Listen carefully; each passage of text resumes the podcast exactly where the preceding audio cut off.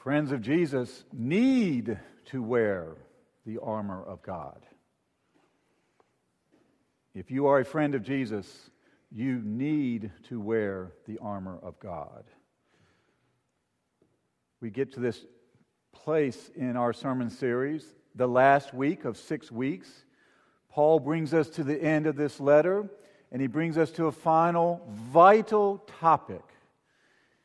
And he begins, as we might begin the end of a sermon series, with the word finally. All right, we've talked about lots of things so far, but finally, he turns our attention and redirects us very specifically to something he hasn't he has hardly mentioned up till now. And yet, here at the end, where it can receive its appropriate emphasis for your life and for mine, he says this Finally, be strong in the Lord and in his mighty power. I would call this what Paul is about to lead us into the sanctification of character. We're talking about something that is behind our behaviors, something about our personhood, if you will, something of which we admire in others and uh, rightfully um, should desire for ourselves. When we acknowledge that he or she, that that is a man of character, this is a woman of character we're giving one of the highest compliments we can give to an individual. And Paul gives no less emphasis to this, but he puts it, if you will, he spiritualizes it and puts it within the context of our, the whole of our lives and the reason and the necessity, the reason and the necessity for the development of our character in a wholesome and full fashion. What's the problem? in other words, we might ask. And Paul is saying this you are up against far more than you can handle on your own. You are up against far more than you can handle on your own. The backdrop, in other words, is pretty bleak. We've been doing a teaching a study in a small group on Tuesdays about the fall, about Genesis and the rebellion and man's rebellion. And um, within that context, we're just talking about how bad it really is and just pulling up a thing, a, a passage here and a passage there this past week. How about this one? But sometimes this can describe our life too. I remember my affliction and my wandering, the bitterness and the gall. I well remember them, and my soul is downcast within me. Life is tough, in other words. Or in another place in the Old Testament, I heard and my heart pounded, my lips quivered at the sound, decay crept into my bones, and my legs trembled. What did one hear? Why did one's lips quiver in fear and perhaps with tears coming down the face? Loss of a job, loss of a marriage, loss of a child to drugs or abuse or even to death, loss of something good and vital and important to us. When I heard, my heart pounded, my lips quivered at the sound, decay crept into my bones, and my legs trembled. But the one who said that first verse, I remember my affliction and my wandering, the bitterness and the gall, says this right after that. Yet this I call to mind, and therefore I have hope. Because of the Lord's great love, we are not consumed, for his compassions never fail. They are new every morning. Great is your faithfulness. And the one who spoke of his lip quivering and his heart pounding at the experience of loss or devastation or despair says this Though the fig tree does not bud, and there are no grapes on the vines, though the olive crop fails, and the fields produce no food, though there are no sheep in the pen, and no cattle in the stalls, yet will I rejoice in the Lord. I will be joyful in God my Savior. The sovereign Lord is my strength. He makes my feet like the feet of a deer. He enables me to go on the heights, back to the mountaintop, in other words. Those are thoughts and reflections from Lamentations, the book of Lamentations, and the prophet Habakkuk. But at some time or another, if not right now, you have had, as I have had, similar thoughts because of the circumstances of our lives. And Paul says here at the end, finally, because of what life holds out for you, because life is not easy, it can be very difficult. He says, Be strong in the Lord and in his mighty power. Power for your life is actually where this letter begins and ends. Let me remind you back to the 18th verse of the first chapter. Paul is praying for the disciples. And he says, I pray that the heart, the eyes of your heart, these mysterious spiritual, the sixth sense, if you will, the eyes of your heart may be enlightened. And he says, among other things, that you may know his incomparably great power for us who believe. Sometimes we need something far better and far stronger than willpower. And sometimes we need something far better and far stronger than just money will solve all these problems if we have it or if we don't have it. Somehow money is the key.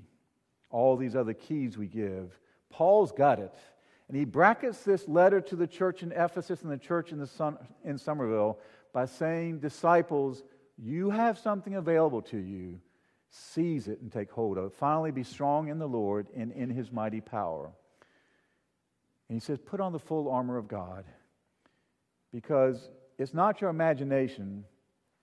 There is one that hates you as much as God loves you. There is one who hates you as much as God loves you. We know how much God loves us. He so loved the world, he sent his son. Jesus stretched out his arms on the hard wood of the cross to bring everyone into the reach of his saving embrace. There is one who opposes God's creative and his redemptive work. He wants to see you fail. He wants to see you miserable. He wants to see you suffer. And he wants to see you rot in hell. His name is Satan. And so Paul's pulling no punches here at this end, end of this letter. Yes, we have our own things we need to work on. We cause our own problems sometimes but we are aided and abetted by a spiritual being who wants to see you and me fail. So, in summary, Paul said our struggle is not against flesh and blood, but against the rulers, the authorities, the powers of this dark world, against the spiritual forces of evil in the heavenly realms. Sometimes these movies will capture an image of this in a bit of um, uh, realism. And we watched a movie, I, now I can't remember the name of it, but Matthew McConaughey is in it, and you may be able to tell me the name of it. Something Lincoln. It's about his Lincoln Continental. He's a lawyer, and his office is out of his Lincoln Continental. What is it? Lincoln Lawyer. Should have known. That's easy. All right. And so he, he, he had received from his father a wisdom that he tried to live by. And he said his greatest fear in life, this is Matthew McConaughey acting in this role, as really a cynical non believer. There's no God in this. He's just out to take care of himself, and he's on the shady side of the legal business. And uh, he, he did say his father told him, you know, just the, and he says his worst fear is that somebody who is innocent would be found guilty and that he would be responsible for that somehow. And uh, he actually spends most of his time just getting uh, guilty people uh, either a lighter sentence or no sentence. But um, as the movie unfolds, Matthew McConaughey, in this lawyer character, comes face to face through the behaviors and actions of a man. He comes face to face with evil itself. And he says in that movie at one point, he says, I have now a new greatest fear. I'm paraphrasing it, but he said, evil. He hasn't found a savior, but he has seen evil active through the actions and behavior of a man. It happens, it's there, It's real. And He wants to capture your heart as well. So, what can we do? Well, just keep in mind then, we are in a serious spiritual battle and a conflict. And it's not only dealing with our own bad habits and our own you know, needs to change things in our own lives, there's this bigger deal going on that Paul wants us to be aware of. And so he says, This is the way you confront that. And what you will find, interestingly enough, in this passage, there is no mention of love. With all these virtues and, and descriptions of what Christian character looks like, he does not bring love into this equation in any explicit way. Because it's the one place where you cannot apply love successfully is confronting the evil one. You're not called to love him. You're called to avoid him, to rebuke him, to deny him, to have him out of your life because there's no love there that can be received. But everything else is here, or much else is here. And I want to look at these very briefly, but one at a time. Sometimes this image of the armor actually gets in the way a bit. It's such a powerful image, and so we, we think of the armor of God and the, the, the belt of righteous, the belt of truth, and the breastplate of righteousness, and the helmet of salvation. But I'd like to just strip away all those images. But the, the, the powerful image here is to see it overall is you need protection and you need to equip yourself. And the way you do it is by the development of your Christian character. And so he describes it like this is that uh, you are to embrace truth as a vital priority for your life. In other words, living with right motives. You are to tell the truth. You are to seek the truth. You are to believe in the truth with a capital T. However, you want to sum it up, Jesus is Lord is one way to believe in truth with a capital T. What Paul is talking about is the man or woman, the disciple of sincerity. There's no pretense, but purity. There's no lying to God. There's no lying to yourself which is called denial, by the way, when we live in denial. And there's no lying to others. Christian character necessarily involves being a truth lover.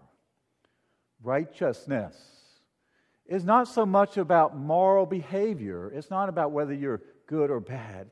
It is seeking a right relationship with God, to be in alignment, to be a plumb line in your life where your life is uh, in accord with God's plan and purposes for your life. And when you are in right relationship with God, you will find that you will be in right relationship with yourself and you will be in right relationship with others. Plato, as he was seeking to defend himself from all kinds of spurious accusations in his own life, uh, taught this. He said, let us live against the accusations by showing how good we can be. And I believe we can take that wisdom, that so, so, so, Socratic wisdom of Plato's life, and say how we live our lives. Let us live against the accusations that are always and often and seem regularly to be being put on Christians by showing how good a Christian can be. Third one is gospel, called the gospel of peace because it brings peace into the lives of others. And simply to invite you and exhort you and encourage you by asking you a question Are you a gospeler in your life, in your words, and in your actions? Do you share the good news of God's love on Monday morning, on Tuesday afternoon, at the, at the football party? At work? Are you a gospeler? Is there a welling up eagerness to spread the gospel of peace? An invitation to knowing that peace which passes all understanding. Thomas à Kempis said this about the gospel of peace, speaking of peace for our lives. He said, You must first have peace in your own soul before you can make peace between other people. Peaceable people accomplish more good. Peaceable people accomplish more good than learned people. Those who are passionate often can turn good into evil and readily believe the worst. But those who are honest and peaceful turn all things to good and are suspicious of no one. Faith, trusting, developing this Christian character, giving, receiving all these tools, if you will, uh, all of them put together, making us protected against the attacks of the evil one. in faith, trusting. Paul, uh, the letter to the Hebrews, the 11th chapter, faith, what is it? It's being sure of what we hope for, certain of what we do not see. Faith is trusting that there is a loving God in spite of all evidence to the contrary, knowing that there is a loving God, believing, knowing that in the end, God wins for your life, for our lives, for the world's life, in spite of all evidence to the contrary. And the Word of God. Boy, well, if you brought your Bible, let's just look at a couple places just to celebrate the Word of God because uh, Paul describes this as your offensive weapon. Jesus certainly used it in that temptation story with Satan. He quoted scripture three times to get Satan off his back. But let's just pause for a moment and revel in God's Word. If you have your Bible on a smartphone or iPad or brought your Bible, turn to uh, the Psalms. Look at Psalm 105. I'm sorry, uh, Psalm 119, the longest psalm in the, in the, uh, the Bible by far, the longest psalm in the Psalter by far, and its celebration of God's Word. We won't read the 176 verses that are here today, but maybe you want to do that sometime. But let's read one segment of this, uh, the ninth verse of the 119th Psalm. How can a young man keep his way pure? How can a young woman keep her way pure? By living according to your word. I seek you with all my heart. Do not let me stray from your commands. I have hidden your word in my heart that I might not sin against you. Praise be to you, O Lord. Teach me your decrees. Another word for the law, the teaching, the instruction, the word. With my lips, I recount all the laws that come from your mouth. In other words, this is an individual who has practiced and memorized and learned scriptures as to put into his uh, life, so knows it so well he can recite them from his lips. I rejoice in following your statutes as one rejoices in great riches. Another word for the, God's word, statutes. I meditate on your precepts. Here's a poet working, choosing all kinds of words simply to describe the same thing, God's word. I meditate on all your precepts and consider your ways. I delight in your decrees. I will not neglect your word. Of course, that same psalm um, has that great verse, one, the 105th verse Your word is a lamp unto my feet, a light on my path. Or look at 2 Timothy, the third chapter, the 16th verse, one of my favorites. And one of my favorites when translated by a wise old Englishman, J.B. Phillips.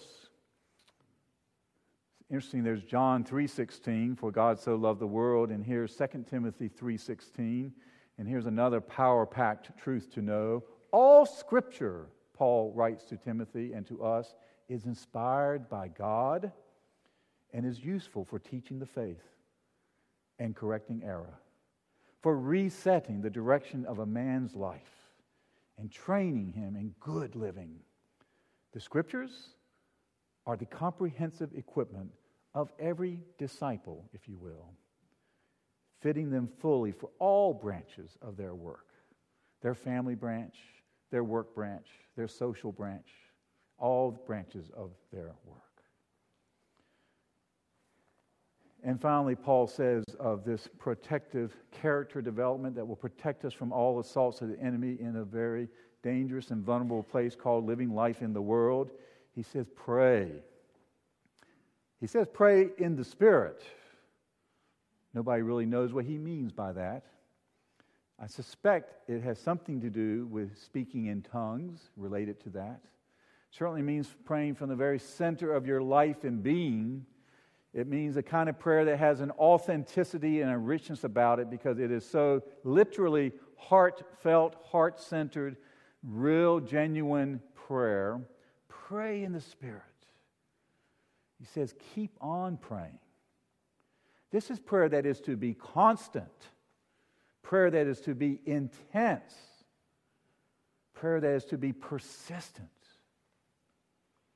prayer to change the circumstances. It's okay to pray for that. Prayers for God to change his mind about something that seems to have a course that's set. Or prayers to change you, that you're asking for the wrong thing, and the prayer in itself will redirect your focus in the right way. So, what Paul is saying to us in summary is that the development of your character has a vital motivation other than simply seeking to be a good person. That development of your character is actually a way of putting an armor of protection between you and Satan. So it has at least a dual benefit because to be a person of good character is an honorable way to live, but it also is a protected way to live. Truth, righteousness, the gospel, faith, the Word of God, prayer.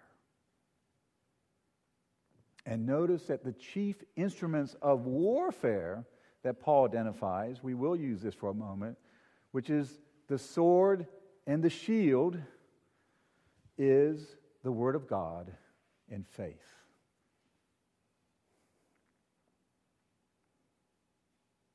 So, the sanctification of character, Paul says it's a big deal, something else to give attention to. And it is the purifying and refining of our lives. I love that old hymn. I bet you know it. Bet we all know it. I suspect we all know it. Maybe not. It's kind of like the Lord's Prayer. Everybody knows this, or almost everybody. Onward, Christian soldiers.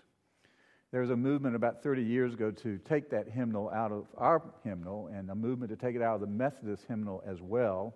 It was taken out of the Presbyterian hymnal, too militaristic.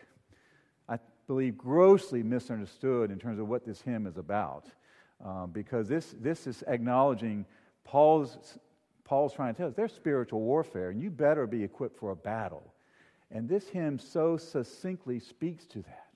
You know it, don't you? Onward, Christian soldiers marching as to war. We're not going against whomever here on earth, we're going particularly against he who exists in the spiritual realm. Winston Churchill, the story is told, when he met Franklin Roosevelt on one of the ships of the British Navy in 1941 to forge the Atlantic Charter, which was a preparatory document and, and an anticipatory, anticipatory document of after the war how we would uh, take, how we would uh, look at each other as nation to nation, not only the English and the British, but all countries who were impacted by this war.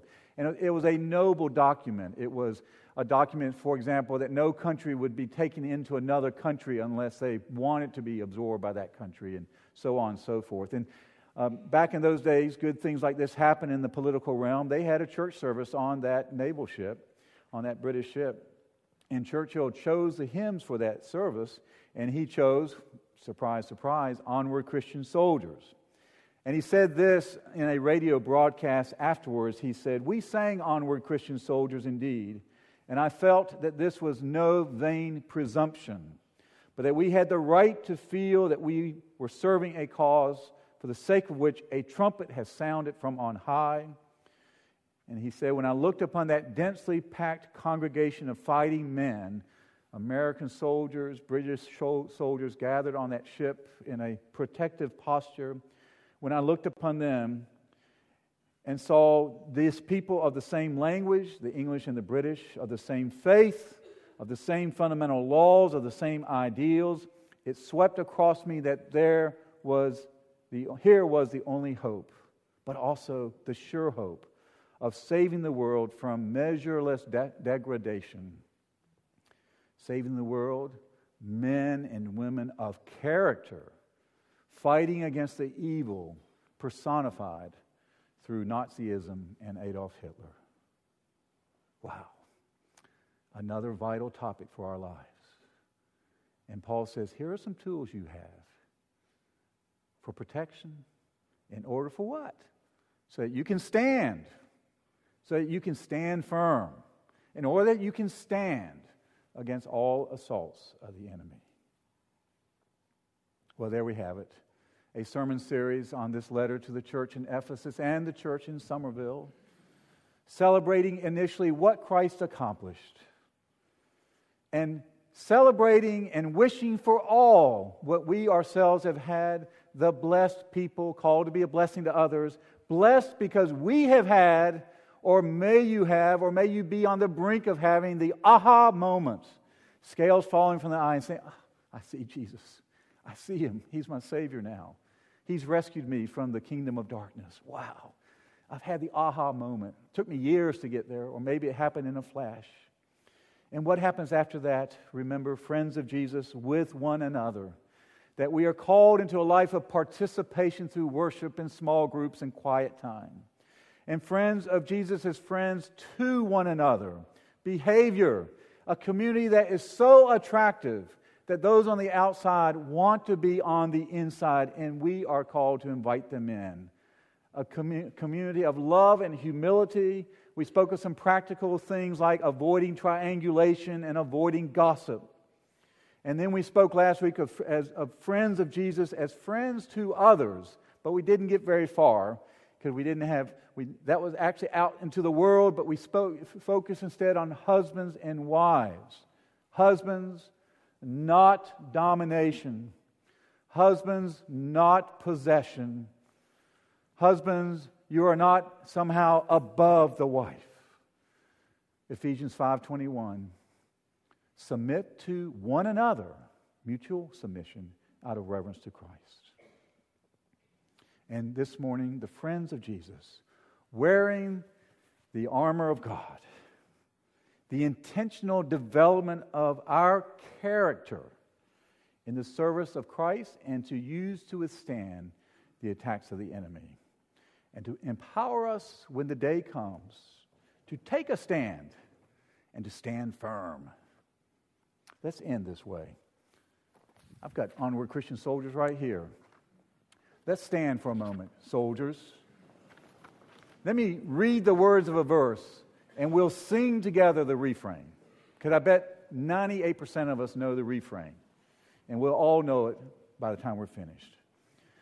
Onward, Christian soldiers marching as to war with the cross of Jesus going on before. Christ, the royal master, leads against the foe. Forward into battle, see his banners go. Onward, Christian soldiers marching as to war. With the cross of Jesus going on before. At the sign of triumph, Satan's host doth flee. On then, Christian soldiers, on to victory. Hell's foundations quiver at the shout of praise. Christians, lift your voices, loud your anthems raise. Onward, Christian soldiers, marching as to war. With the cross of Jesus going on before. Crowns and thrones may perish, kingdoms rise and wane, but the church of Jesus constant will remain.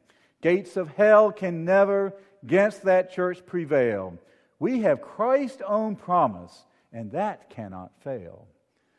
Onward, Christian soldiers, marching as to war, with the cross of Jesus going on before. Onward then, ye people, join our happy throng.